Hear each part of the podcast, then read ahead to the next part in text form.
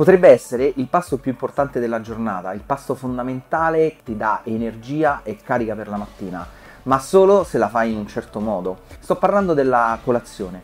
Eh, la colazione ritengo che sia un pasto importante non mi riferisco chiaramente alla classica colazione italiana, cornetto e cappuccino, oppure tè e fette biscottate integrali con la marmellata, ma penso ad una colazione più ricca, più equilibrata, magari proteica, dove sono presenti anche delle proteine vegetali, della frutta, della fibra. Ed è per questo che oggi ti voglio eh, insegnare a creare una colazione eh, equilibrata. Io amo molto la colazione proteica eh, perché? Perché la colazione proteica introduce eh, delle proteine che vanno a modulare la risposta glicemica durante la mattinata. Ti sarà capitato spesso di avere il famoso calo degli zuccheri a metà mattina e di riavere eh, di nuovo voglia di eh, mangiare qualcosina, soprattutto qualche biscottino o zuccheri. Questo accade proprio quando mangi troppi zuccheri a colazione. Aumenta la glicemia, c'è un conseguente aumento dell'insulina che porta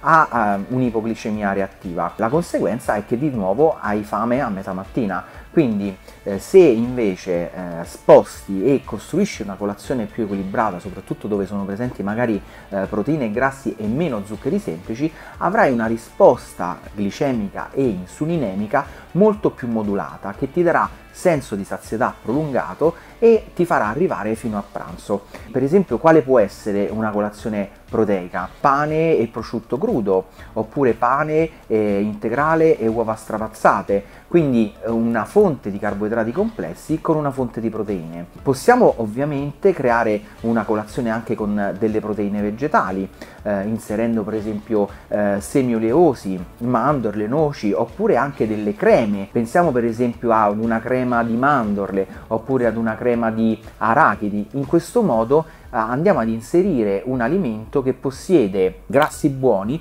proteine e non eh, ha tantissimi zuccheri.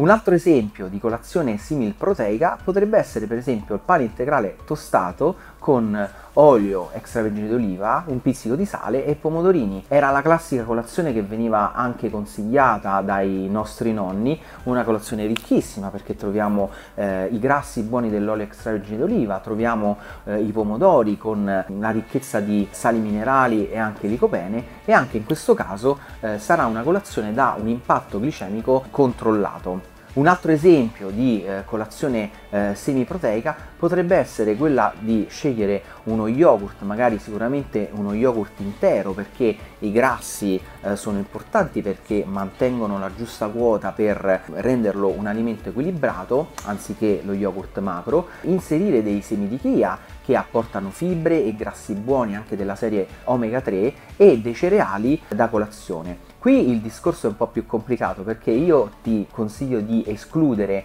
tutti quei cereali da colazione soffiati e arricchiti soprattutto di zuccheri. La migliore scelta dal mio punto di vista sono i fiocchi d'avena. I fiocchi d'avena hanno un indice glicemico molto più basso, hanno tante fibre, hanno addirittura i beta-glucani che sono delle sostanze utili per migliorare la risposta cardiovascolare. Quindi questo è un altro esempio di colazione semiproteica che puoi utilizzare la mattina eh, proprio per introdurre nutrienti essenziali per affrontare la giornata e arrivare sazio fine a pranzo. Io ritengo che la colazione sia un pasto fondamentale e importante solo se la fai in un certo modo, solo se è ben equilibrata e completa di tutti i macronutrienti.